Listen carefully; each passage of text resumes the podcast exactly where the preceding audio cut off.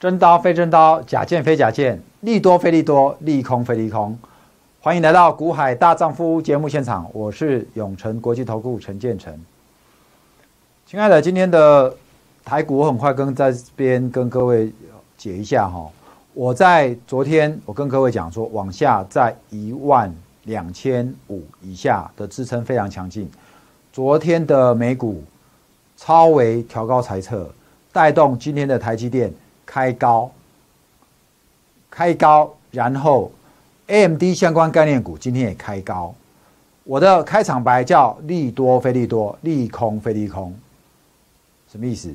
意思就是超微财报调高财测，其实这个事情不是现在你才知道，其实在之前我们从它整个跟英特尔在这一段时间的这个竞争，我们知道它已经开始在这个地方遥遥领先，在伺服器的这一块的晶片遥遥领先的英特尔，而且它用的是7奈米制程。那今天的这个利多反而让嘉泽、让翔硕、AMD 的概念股开高之后就一路往下走低，台积电开高也往下，虽然尾盘慢慢有拉上来，但是呢，今天一开盘又是怎么样最高点。最近的操作，晨晨一直在跟你讲说，你千万不要去追高，看到利多开高不要去追高，看到利空开低杀低也不要去杀低，反而你要利用这个时候去低接，反而要利用开高的时候去做卖股动作，这样的一个高低价差的一个节奏的操作，是现在你的操作上面会比较让你得心应手的方式。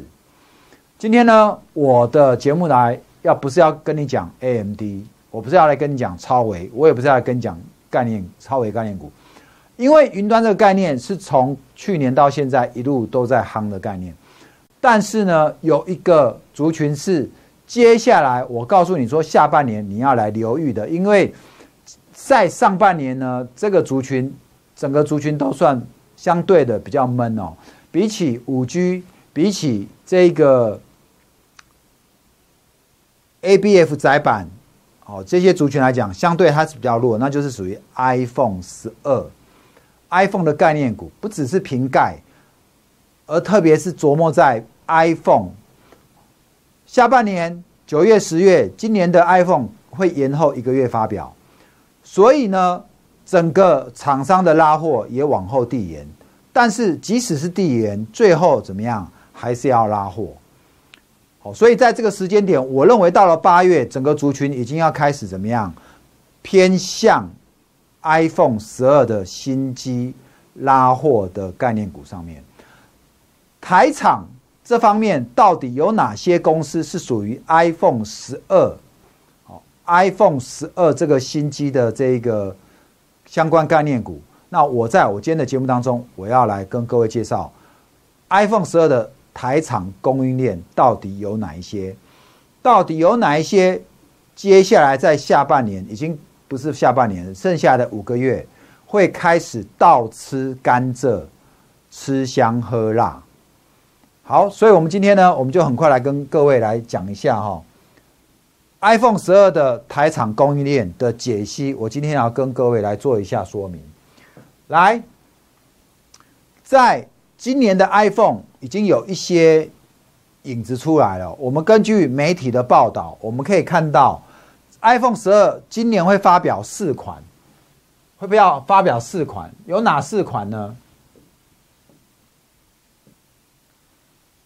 5.4 寸、6.1 寸、6.1 寸 Pro， 再来 6.7 寸 Pro， 5.4、6.1、6.1 Pro， 然后再来多少？ 6.7 Pro。 iPhone的整个手机里面的结构，我们很快给它分成光学镜头，然后机壳、扬声器、电池模组，还有什么 A14 的处理器，还有基频灯、多数晶片，另外里面还包括什么 AIP 的天线，还有 SIP 封测、驱动 IC 封测，再来 3D 感测的 DOE 元件晶片封装，还有什么 VCSEL 的垂直共振腔面有没有？雷射，还有手机结构光的 TOF 的 VCSEL， 有这些细项。这一些项目呢，分别代表台厂有相关的这个供应链。今天的瓶盖股当中，已经有一些在发动了，比如说康控，比如说美绿，有没有？那美绿是属于什么？扬声器的，美绿属于扬声器。接下来呢，我们来看一下哪一些，我把这个比较细目的规格呢，我把它放在这边。刚刚讲那一些，我们一个一个都有对应的厂商。我不晓得这边各位不知道看得到哈，那我用念的哈。光学镜头呢？光学镜头大家都知道哪两家？大立光跟玉晶光，有没有？大立光、玉晶光，机壳、可成、红准。好，机壳、可成、红准，扬声器、美绿，我讲的是我们台湾的，不是。当然也有入场的供应链，但是我指的说在台湾的供应台属于台厂的供应链的部分，电池模组那就是新普 ，A14 处理器谁代工？当然是台积电独家嘛。再来呢，刚讲的 AIP 的模组、TOF 的模组，还有多数的晶片封装谁？日月光，日月光。感测器的 DOE 元件晶圆级封装谁做的？晶材。所以为什么晶材最近在涨？好，因为 iPhone 12里面的感测器的这个晶圆级封装是由晶材来做。另外呢，刚讲到这个 VCSEL 的部分 ，3D 感测的这一部分谁做的？这一部分的封装哦 ，VCSEL 晶粒封装还有 RF。射频跟功率元件的相关的 SIP 封装是讯芯，来，今天的讯芯股价有没有稍微动一点？有，来，另外再来手机结构光 TOF VCSEL 谁？稳懋，当然稳懋是不是直接供给 iPhone 的12来用？它主要 Apple 是订单下给 Lumentum， 然后呢？Lumentum 在找稳懋代工，所以稳懋是 Lumentum 哈 ，Lumentum 等于说交给稳懋代工 ，Lumentum 再把这个东西交给 Apple 来，所以这个呢是感谢我们 Money DJ 哈所做的一个整理表，我们这个出处是从 Money DJ 来，我也在这边做个说明哦，来，那。我们来看一下细项，好，细项里面呢，在 iPhone 12的规格里面有做了一点变化，主要的镜头从原本的怎么样，原本的 6P 的结构升级为 7P， 好，本来是6，这个 P 就指塑胶镜片啊，本来是6个，现在变成多少？7个，本来6片，现在变成多少？7片，然后。会新增刚讲的光达 LiDAR 哈 LiDAR 跟 TOF 镜头两款的这个 Pro 会导入什么三镜头的设计？什么叫三镜头设计？像晨晨的手机，我用的是华为，哦，我们这边后面就有所谓的三镜头，有没有？1、2、3三颗镜头的设计哦，来。大立光在大立光的部分呢，大立光7P 镜头的供货比重有8到9成，然后6P 长焦镜头供货好比重怎么样？是9成以上。另外呢，超广角镜头有3到5成，超广角，你什么叫超广角？你现在手机不是都可以？像我的手机哦，我可以拉远。好几十倍，你知道吗？因为这个我华为这个它是跟这个德国那一家叫什么？突然想不起来哈。来，它三镜头的设计，然后你可以拉远，然后你也可以广角嘛，所以近的你可以拍的比较范围比较广。那另外还有什么关于这个光达 TOF 镜头有大力光会怎么样攻到5层？那你发现说在这一部分有没有 7P、6P？ 其实大部分的供应商是谁？都是大力光。那玉晶光呢？玉晶光在 7P 的镜头供货比重是占1到2成，在光达跟 TOF 这部分多少？5成。等于说这个部分玉晶光跟这个大力光来平分。另外呢，超广角镜头呢有占7成，好，占7成。好，这个资料也是我从这个 Money DJ 这边好汇整过来的哈，感谢 Money DJ。再来呢，我们来看一下，这是光学镜头的部分，大力光跟玉晶光，他们分别在 7P 镜头、6P 镜头，还有在刚讲的光达哈 LiDAR 跟这个 TOF 的这个部分的比重，供货比重。再来，我们来看一下，另外一部分是关于 PA， 什么是 PA？ 就是手机你要收发这个讯号，好，就要需要一个功率放大器。那 iPhone 这个是由 Lumentum 来供应，那 Lumentum 呢找文茂来代工。那这一部分呢，我们可以看到，PA 的大厂呢，最主要的代工厂在 PA 的部分是 Broadcom， 好，是 Broadcom。然后呢 ，Broadcom 这一部分呢，它也是给这个文茂来代工。另外呢，关于手机，我刚刚讲的 PA， 那手机的 TOF 这个 Pixel 的部分呢？这两款的高阶版本哦，后置镜头都会搭载这个 TOF， 文茂是最主要的供应商，文茂是最主要的供应商。另外，在手机 PA 的累晶哦，因为这个东西你必须要长晶出来哈，那这部分是由全新来操作。那它的客户涵盖什么？国际的 IDM 厂，还有 5G PA 累晶啊，有一定程度的受惠。来，这一部分是关于在手机的部分哦，手机的 PA 好 ，PA 跟 TOF 这一块。另外呢，我们来看一下，刚讲到在 iPhone 里面不是只有镜头嘛，也不是只有镜头啊，也不是只有这个我刚讲的功率放大器，还有什么很重要的哦，很重要的什么机壳的部分来。现在的机壳都做得非常漂亮，有没有？好，现在的机壳都做得非常漂亮，对不对？机壳的部分，那机壳我们都知道，机壳有铝机壳的部分由谁来做？铝中框机壳由可成来做。然后呢，红准做哪一块？不锈钢中框主力供应商是红准。但是呢，说什么有机会增加什么？增加铝中框的供应比重。换句话说，就是对可成来讲，好像今年的营运比较不明确的原因就在这边。所以我们看到可成的股价感觉到在这边比较受到压抑。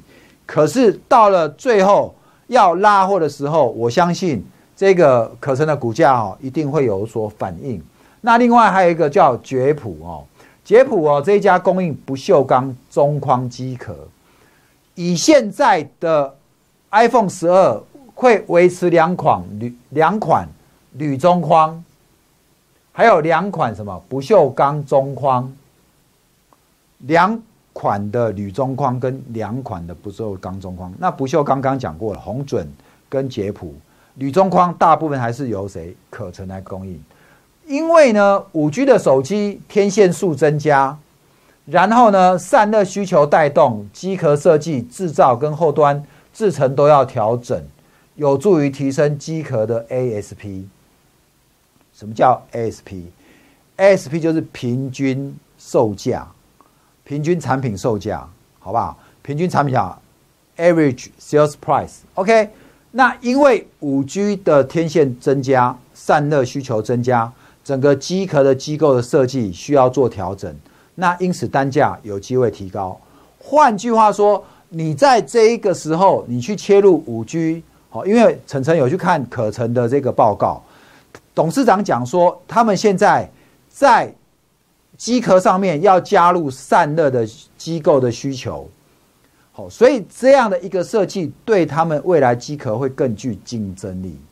那这也不见得是一般的机壳厂能够切入的，如果这个里面有卡专利的话，好，所以我对可成的营运依然是非常乐观，好，依然非常乐观。再来，机壳讲完了，我们来看下一段。下一段呢，我们要讲这个半导体的部分，就是晶片的部分哦。我们讲这段时间的台积电是大家都非常醒目的哦，这个焦点哦，这个不管是美国还是台湾，对台积电这家公司，市值又进到全球前10大哦，所以是非常亮眼。来，我们来看一下，在 A14 的处理器部分采用多少5奈米哦，采用5奈米制程。再来，它的这个有中间裁到一个所谓的 I-InFO 的 POP 封装。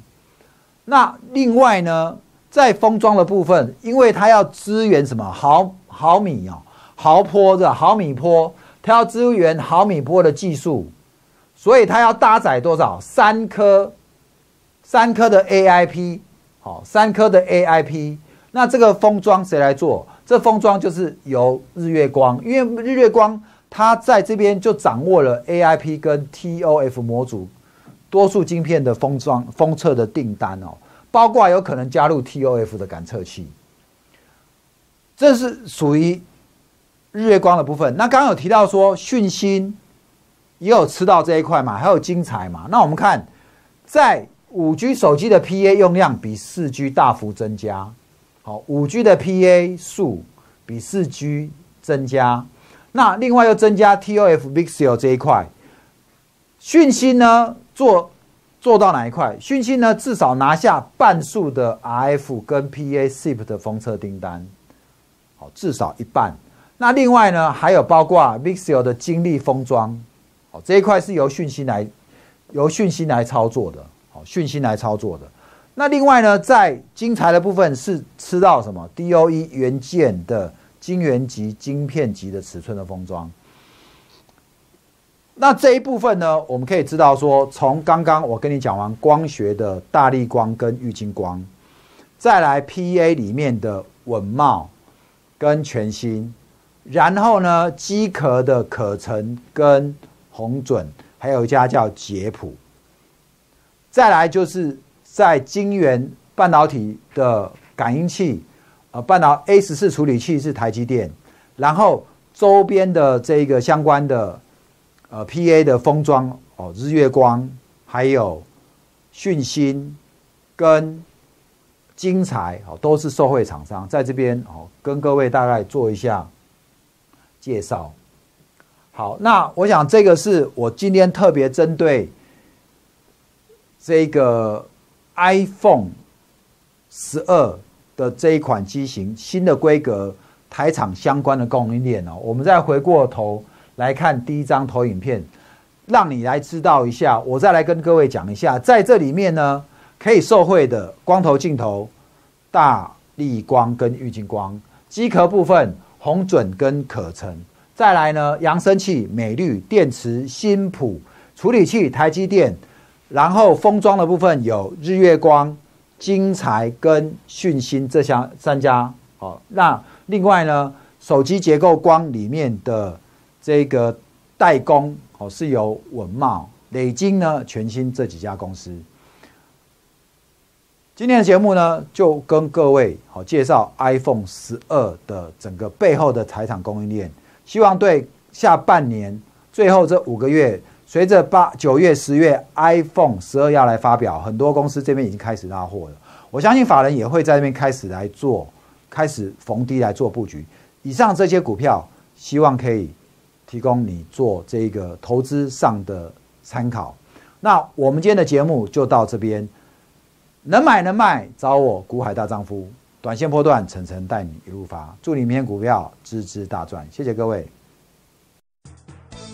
本公司与分析师所推荐之个别有价证券无不当之财务利益关系。本节目资料仅供参考，投资人应独立判断、审慎评估并自负投资风险。